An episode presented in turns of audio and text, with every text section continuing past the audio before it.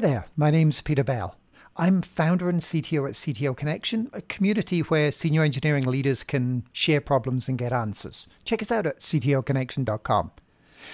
Today, in our short bite, I'll be chatting with James Smith, co founder and CEO at Bugsnag, and we'll be discussing the age old considerations when you're trying to decide whether to build or buy software.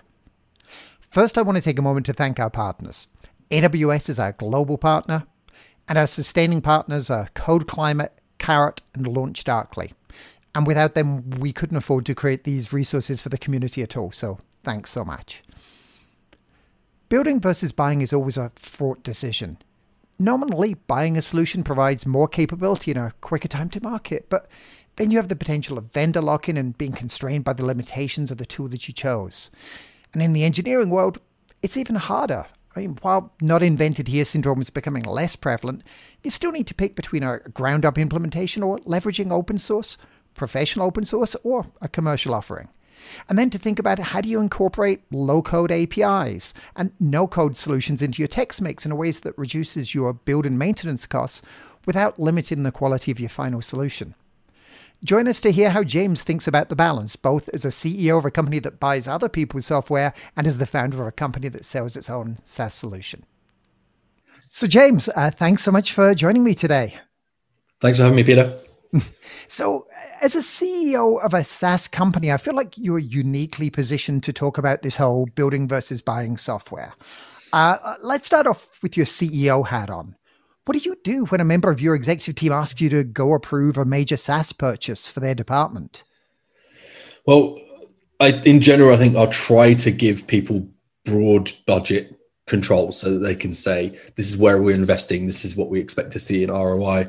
Um, but outside of that normal kind of annual quarterly budgeting process, whatever it looks like, um, yeah, quite often an opportunity will come up mid-year to say, look, actually, we've discovered this new tool or technology uh, that we didn't think about before. It wasn't in our budget, and we'd really like to use it because we think it will have this impact.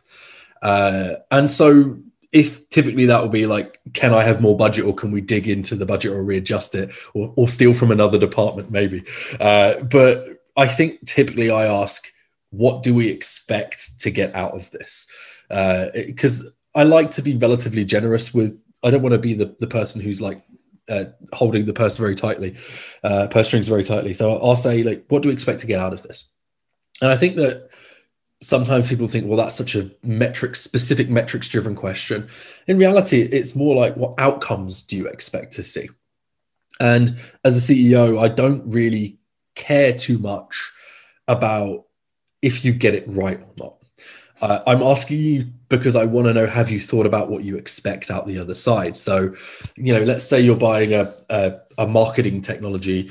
Uh, you might say, look, this is an untested marketing technology, but we expect it to bring us uh, 60 leads over the course of this 12 month contract. And I'm like, great, okay. Now you've told me that I have confidence that you will probably measure how many leads that we're getting over that 12 month contract because in 12 months' time, this uh, SaaS vendor is going to say, okay, time to renew. Uh, are you going to renew? So you need to have an ongoing idea of did, did this match expectations? And it kind of, I think that the idea of knowing the types of outcomes that you care about is really important. One of the the the things that happens a lot when buying software and external tooling is sales teams are very good at their job in general. They'll try to sell you something and they'll show you the shiniest, best parts of the product that you're you're looking at. Um, but uh, maybe you'll get very excited about it, but you have to turn off that excited brain for a second and think about the outcomes and ROI brain as well. So it sounds very obvious and straightforward, but think about outcomes and then make sure you're thinking about them over the lifetime of that contract and you're checking in. Now, so that's looking at it as a CEO, like across all departments. If we scope this down specifically to purchasing SaaS and infrastructure and, and, and tooling within engineering leadership, do you find that there are any particular issues that stand out when you're working with your engineering team? Well, it's not so long ago that I, I was wearing my engineering hat. Uh, like think of myself as a retired software engineer, uh, but I, I feel I feel like uh, how's retirement general, working for you? oh, I get an itch. I get an itch to write a little bit of code here and there, but I doubt my team would let me uh, merge any of my pull requests these days. let's put it that way. Uh, but uh, yeah, I, I feel like that when when I came up in engineering, software engineers and engineering managers don't formally get any training in thinking about ROI conversations. And I think, you know, you have to kind of do this on the job and learn it over time. And if you've done a computer science degree, there's no um, ROI of tooling 101 that you sit in. and so you kind of have to just figure this out over time. And some people are good at it and some people aren't good at it. But overall, I actually think engineering teams are less good at this than other types of departments that have to think about outcomes and ROIs numerically as part of their day to day job. And so that's tricky. I, I think that, uh, like I said earlier, it doesn't have to be maths. It doesn't have to be something that's very precise. You can say, um, okay, we're, we're, we're getting this. Um, we use a product. I think I forget what it's called now. I think it's called State Status Hero uh, that does daily check-ins. It will, it will in Slack come in and say, "How did we do today? Did we uh, did we get, get done what we said we got done?" And if someone came to me and said, "I want to spend money on this," I would say, "Okay, what behaviors do you think this is going to drive? What outcomes do you think this this is going to give us?" And again, it's not necessarily pure mathematical ROI, but look, if my team uh, are thinking about how well they're doing on a daily basis, we think that that will give them more awareness and learn more about uh, where the gaps are and where they're slipping. Uh, and I'm like, great, cool. Check in with them, make sure that we're getting that outcome over time. So it's it's uh, it's not something that comes naturally. Figuring out these things, you have to intentionally have these conversations. Uh, one one other thing I think that's that's interesting as well is that engineering teams uh, quite often when you think about the the ROI, you're thinking about okay, this is the cost of the product. Uh, what's the cost of not having the product is is a, is a more valuable question to ask. So, if you think about risk cost, I think that's an important thing to factor in as well. If you the cost of downtime, for example, if you have a uh, you, you skimp on a, a outage reporting product, let's say, uh, and you think we'll do it ourselves, we'll have it internally. What's the cost of your site being down for two, three, four hours um, in terms of lost revenue? But what about brand costs and other things that maybe as an engineering team you're not thinking about? Or what if uh, uh, you know, let's say you're using something like SendGrid to send emails, and you think, oh wow, on paper this is very expensive. What if we did all email sending ourselves? It might be that by doing that, you're not necessarily the experts at email sending. You might not send emails by accident for a week or, or a few days. What would marketing say to that? Marketing would say, well, that's affected our goal of not hitting all these leads or whatever it is. So there's there's direct costs which are like the ROI of this is we can save money on sending emails, but there's these risks that are just harder to quantify and more nebulous out there. So I think that's also a tricky thing on engineering teams. And do you find that when you're working with teams to think through those things, let's say your team is like, hey, I've got like this old PC, like I could put it in our closet and we could totally run all the SMTP using that. Um, how how quantitative do you get about this? Do you literally have like an exec meeting where marketing says this is the cost of not sending emails for a day and like breaks it down? Or is it more just like, guys, what are you doing? This is going to save us a thousand bucks a month. Do you know what our burn is? Uh, yeah, how how precise do you get about that process of helping engineers to think about the real cost of downtime and outages? So, so what my um, my my co-founder, our CTO, will do is our approach in the business is tend to give people the the the, the control and power uh, and responsibility over the, the stuff themselves. So, I think people when you have that in your culture, I think people understand, okay, let me think about the, the, the, shape of this and the pros and cons. If you're very constrained with people, I think they, they might make this. Let's say you had an OKR, a goal this quarter of reducing the cost of your infrastructure tools. Mm-hmm. Yeah, you might go and switch out SendGrid, but then that's going to screw up another goal that you have. So I think that having holistic goals that all the company or all the team buy into solves this problem. But uh, what what uh, my co-founder does is uh, he'll ask questions. He won't say do this, do this, do this. He'll be like, "What are the risks of this? Have you considered the risks?" And it's it's it's almost like a prompt of there could be risks. There's always risks in any decision. Have you right. thought about them yet? And if someone comes back and says, "Yeah, I did an assessment and I, you know, maybe I wrote it up," uh, then it's it's cool. You've made the decision. You've thought about it. Let's let's go for it. And, and, and if something goes wrong, fine. At least we did think about it. So I, I think it's it's a cultural uh, at a cultural level, the way we solve it is give people. Uh, what is in Spider-Man? Great with great power comes great responsibility. Uh, in uh, uh, yep. It's not just Spider-Man. That's probably like a philosopher, and I probably just completely screwed that up. Anyway, uh, that that I think is is is the right way to do it. Give people ownership over something, and they'll think about all of the pros and cons and risks. Love it. So maybe putting your SaaS vendor hat back on for a moment. Do you ever get frustrated by customers who don't buy that should? Uh, all all the time. Uh, I think that the the trends are in a big way. People are buying versus building. Uh, in most cases, you you you don't you want to focus on your core competency as, as a company. Like we are really good at being a movie streaming service or a delivery food service or bank or whatever it is. So you focus on what you're good at. I think historically, a lot of problems in software maybe were unique to certain industries or, or unique to certain scales. But I think that the industry in general has stabilized on uh, doing things in a similar way. We've all learned from each other and we're starting to do things in a similar way, which is really, really good for innovation. The more that we have a solid common foundation, the more we can innovate on what matters.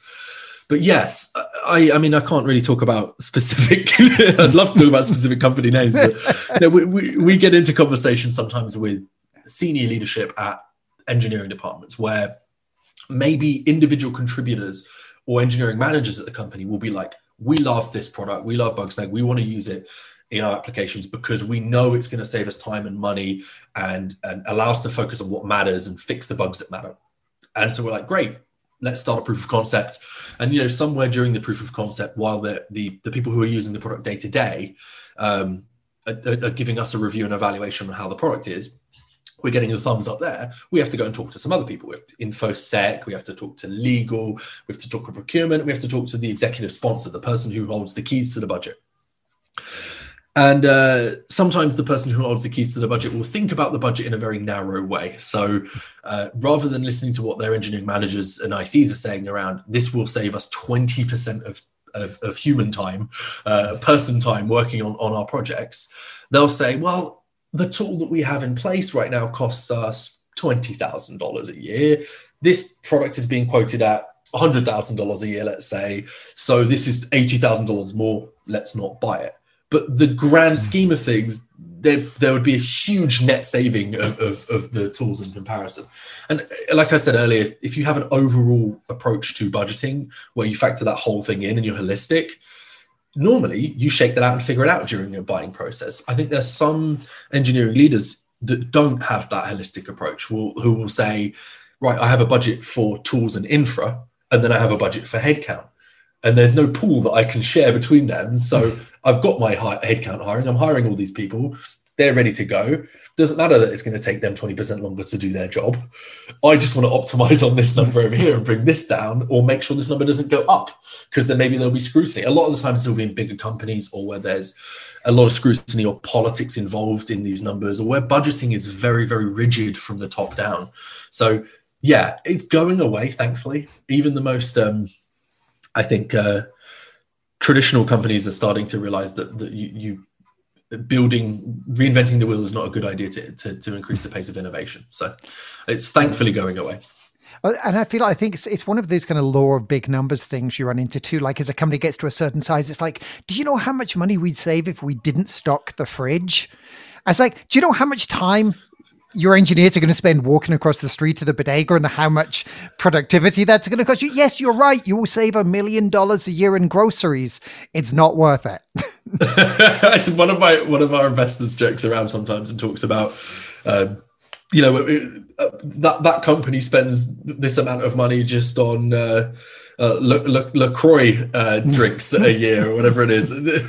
it's it's so it's uh, I think it's easy to get caught up in in the yeah.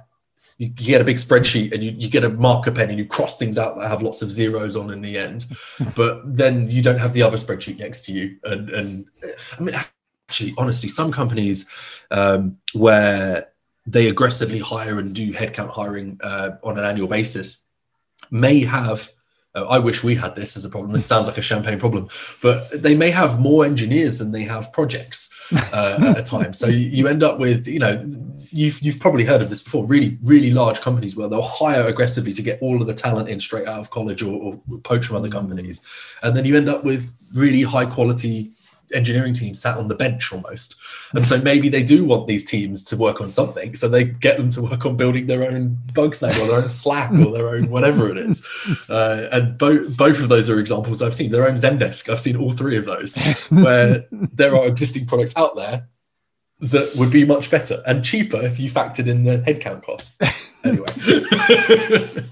Well, that brings me, I think, perfectly to another question, which is historically one of the big challenges I think in engineering orgs has been the whole not invented here syndrome. It's like, how hard could it be error monitoring? You know, feature flagging, I always joke with Edith. It's like, so basically, you've raised how many tens of millions of dollars for a hosted if statement? uh, but it turns out that once you start hacking that if statement yourself, it's like, oh, and now I need dashboard and reporting mm-hmm. and the the capacity to, to manage it across multiple service and canary rollouts. And, and it turns out that what looked like about a 20 minute job for one engineer, now you've got four people working on it forever.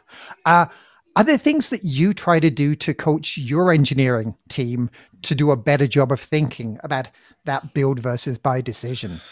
Oh, it's really difficult. I, I'm super guilty of this, especially earlier in my career. The same thing. Oh, how, how hard could that be? You know, we could build that in a weekend. That's easy peasy. But yeah, you can. You can build the absolute crappiest version of that in a weekend. And then you'll get bored or you'll have other priorities coming in where your, your manager's going to say, we have to get this new feature out or this new release out. And then that thing that you hack together in a weekend is then just going to be there crumbling in a corner for multiple years. It, it's it's one of these things where yes, you can build the thing, but it will be crap and it won't get a lot of love. And it will never be as good as when you have a team of experts working on it, learning from other companies and other teams of what the best way to build something is. Like, I, I really think that I really think that as you get uh, more experienced as a software engineer, it t- tends to be mostly junior software engineers that make that mistake. As you get more experience, you start to realize that yeah, there's a lot of complexity in software development, and getting things right and maintaining it over time is is, is very important. Um, I feel like we are a SaaS company that sells a SaaS product, so in our DNA is is has someone else solved this problem already, and that's the same of, of buying SaaS software like a like a SendGrid, for example, that we use, or uh, choosing an open source library or an open source uh, part of our stack. Um, I think that it's in our DNA by default to, to, to think someone else is probably the expert here. Can we can we get them to do it? There are areas though where we have been convinced to build something ourselves. Um, you know, we've never built a database, but but there are times where we say, look, we could use this database that's got off the shelf time series capabilities, but actually this is close enough to the core IP of the business, the core thing that actually makes Bugsnag Bugsnag, we need to get this right. So, what are these use cases? How can we make them incredibly fast? Uh, how can we make them scale? And and so you end up with, I think, the closer to the IP you get, the closer to what makes your company your company, the more important it is to to be really considered about should we build this ourselves and what would make building this ourselves uh, better for the business and better for our customers. So yeah, it's difficult for for us because it's in our DNA to to default to um, uh, to to bringing expertise rather than building everything ourselves. That makes a lot of sense. And like Eric Evans was talking about this in the domain driven design book, like however many years ago that was. And he was talking about the core versus sustaining, right? And there's the, the core business, the differentiator, what makes your business you. You need to build that because that is your differentiator. And then there's right. all the other stuff just required to run. No, you don't need to rebuild Great Plains. You probably could build a better accounting system if you had enough time, but you're in the business of you know bug monitoring. it's it's just not what your engineers should be focused on. Yeah. I feel though, as, as people start to learn that lesson, there then becomes this harder trade off and this harder question about so, okay, I get it. It's not easy to build software. I'm not going to go build Zendesk myself. But you know, there's this open source library that somebody built. And you're like, no, no, no, we're not going to do open source. It's not the business we're in. We shouldn't be customizing and building that. What about the professional open source where we can get support and licensing around it? It's kind of the same, almost the same as a commercial product. How do you start to think about the trade off, not with a naive build versus buy. But once you're like, okay, we're kind of sort of buying whether or not a check is involved. How do you think between selecting between just raw open source, professional open source with support versus you know a proprietary solution for a given domain? Yeah, it, it's um, it's something that I'm getting a lot more clarity in my head around as I think about it more. But open core is fantastic. Open core is, is, is awesome. There's lots of companies that have built their business around open core now, like MongoDB and and um, HashiCorp and, and, and great companies like this where you can take that open source layer and deploy it elsewhere. You don't have to pay for their support and services. If they build their business model in the correct way, where they say, look, you can go and use this yourself, you can have a great time using this. Here's all the docs, and we'll set you up for success. But we're here if you need us. That I think is a really great approach to open core because there's no competing agendas there, if that makes sense. Like if if you're your company is an open core company that is selling services and support on top, arguably there may be an incentive to make your product harder to use and harder to set up uh, through self-service channels and, and, reading the documentation. So the companies that have done that, I've mentioned a couple already, but like the companies that have done this really, really well, I think basically say we are going to be incredibly user friendly. We're going to allow you to do everything you want to do pretty much for any normal type of business and here's the docs and we care about them we invest in it we have a whole team of people writing these docs and we, have got support even though you're not paying us any money then they build this in my mind they build this level of respect where you're like i love this company and i believe in them. And so when we're stuck on something or when we need that bonus extra enterprise feature let's give them a call. And uh, that, that's i think how you build an open core business. And i think that most of the companies that have done that i've noticed are in the infrastructure space. And my gut feel on this is I said this earlier companies are standardizing on what that base uh, build out looks like. Probably everybody is running in a cloud. Probably everybody is running in a con- in containers. Probably they're all running container orchestration in a Kubernetes like environment. Probably they're you know all, all, these layers on top. They're, they're picking a database and there's like two or three types of databases that they can use. So there's not you connect those Lego pieces together in different ways but they're the same Lego pieces. So I think open core makes a ton of sense in that environment where the next time around you, you might say, oh, well, I'm connecting this Lego piece in a slightly different shape and way. Let's call their support team and ask how, how we should do this and pay for a, a support plan. The closer you get to the IP, the closer you get to what makes your company unique, and arguably the closer you get to your customers, I think the less likely you're going to be able to dig in that Lego box and find the exact right Lego piece. And so I think that open core model makes sense where you're built, you have a solid foundation of building blocks. And there's no coincidence that I mentioned like HashiCorp and MongoDB and these kind of companies because I think that they are those Lego building blocks at, at the base. Uh, but when you get to areas arguably like a Bugsnag, uh, your Bugsnag is designed to help you give your customers an excellent customer experience. And so, what is unique about that? Well, you know, you can say, I care about customers spending this amount of money, or I care about customers in this part of my code base. You need to be a lot closer to the, the customer and a lot closer to um, the code. And so maybe it doesn't make so much uh, sense to be an open core product. But I, am not. I don't have a firm line on this right now. That's more my observations of what I've seen so far. Uh, but it's that tends to be a pretty a pretty uh, easy way to bucket things. That makes sense. And then the, the one other uh, spin I, I, have been thinking a lot about this is how you think about if you've if you don't have an engineering team, right? You're just an entrepreneur. You've got this cool idea. No code is probably the way to go, assuming you can't write a big check because Bubble's better than nothing or Webflow is better than nothing. What's fascinating to me, and I think it's going to be a trend over the next few years, is how do you think about the balance between no code low code APIs like, hey, let's use Auth0 for our authentication rather than building it ourselves and just being like, no, we're going to write it all in Java from scratch. How do you think about like customization cliffs? Like, how do you think about selecting APIs and, and low code or no code tooling to enhance your engineering capabilities? Yeah, to, the Auth0 example is, is really interesting. I'm thinking back to the beginning of, of Bugsnag where um, we were using Stripe, but Stripe didn't have their subscriptions capability that they have nowadays. So it really dates our company, ages our company a little bit. Uh, and so we built our own subscription stuff on top of it. And then six months later, they launched their subscriptions capabilities, and we were like, "Oh God, we you know we spent a month or, or so building our own subscription stuff, and and now at some point, inevitably, we're going to have to migrate to to Stripe subscription layer." And I, I think it comes down to that um, uh, the question of yeah, is this core competency? Is this something that, that makes us unique? But also, do we think that this is the right single one way to do things? And do we think that this company is going to be around in five years and 10 years?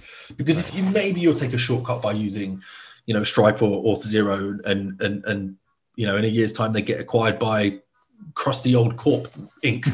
Uh, and then right. get shut down. And like as so sometimes happens and then you'd be kicking yourself. And there'll be a migration plan. You have to shut it down. You have to build your own thing. Hopefully a competitor comes on and says we've got a compatible api so I, I, feel like uh, i feel like if you think that this is something that everyone is doing and it should be done consistently in the same way then hell yes go and use a, a, a, a provider like this that, that helps you remove a whole chunk of capabilities and functionality that engineers are probably fed up with building every company that they go to. I remember back in the day when we used to, we used to do image uploading. Uh, it used to be something every company had, uploading avatars or whatever it was. You'd have mm-hmm. to find an image storage, put them in S3 or whatever. You'd have to uh, uh, make sure that there was cached. You'd have to, all of these things, nothing about building that is fun, in my opinion. It's boilerplate stuff. So I think if it's boilerplate and standard, and every company agrees that's the way to do it, use that service if you think they're going to stick around. When it comes to the, the no code side of things, I think it's I think it's difficult. You have to really it, it has to be something where you're confident that the migration off of it, if you need to do that, is possible and doable, and you're not locked into that ecosystem. I think that there are some players out there and platforms out there like uh, like a Gatsby, for example, that are you know pretty open source, and they say yeah, host it all on ours. So you know you could probably run your own Gatsby. You can look at the source code. You can you can mess around with that yourself. And there's some that are a little more black box, where you might be like, okay, do we really want to be at the whim of this provider? This is this is us giving away the keys to whatever it is. And so that's a I think that's a bit more case by case. And I think you have to assess how important is this property to us and how much do we trust this vendor. So I, I think that's a maybe I'm being a bit of a cynical Brit there, but uh, I think that's over time uh, people are getting more accepting to giving away parts of the kingdom to, to third party providers. That makes perfect sense. Well, James, we're, we're right out of time, but thank you so much for sharing all your thoughts. Very much appreciated. It's fun as always. Thanks, Peter.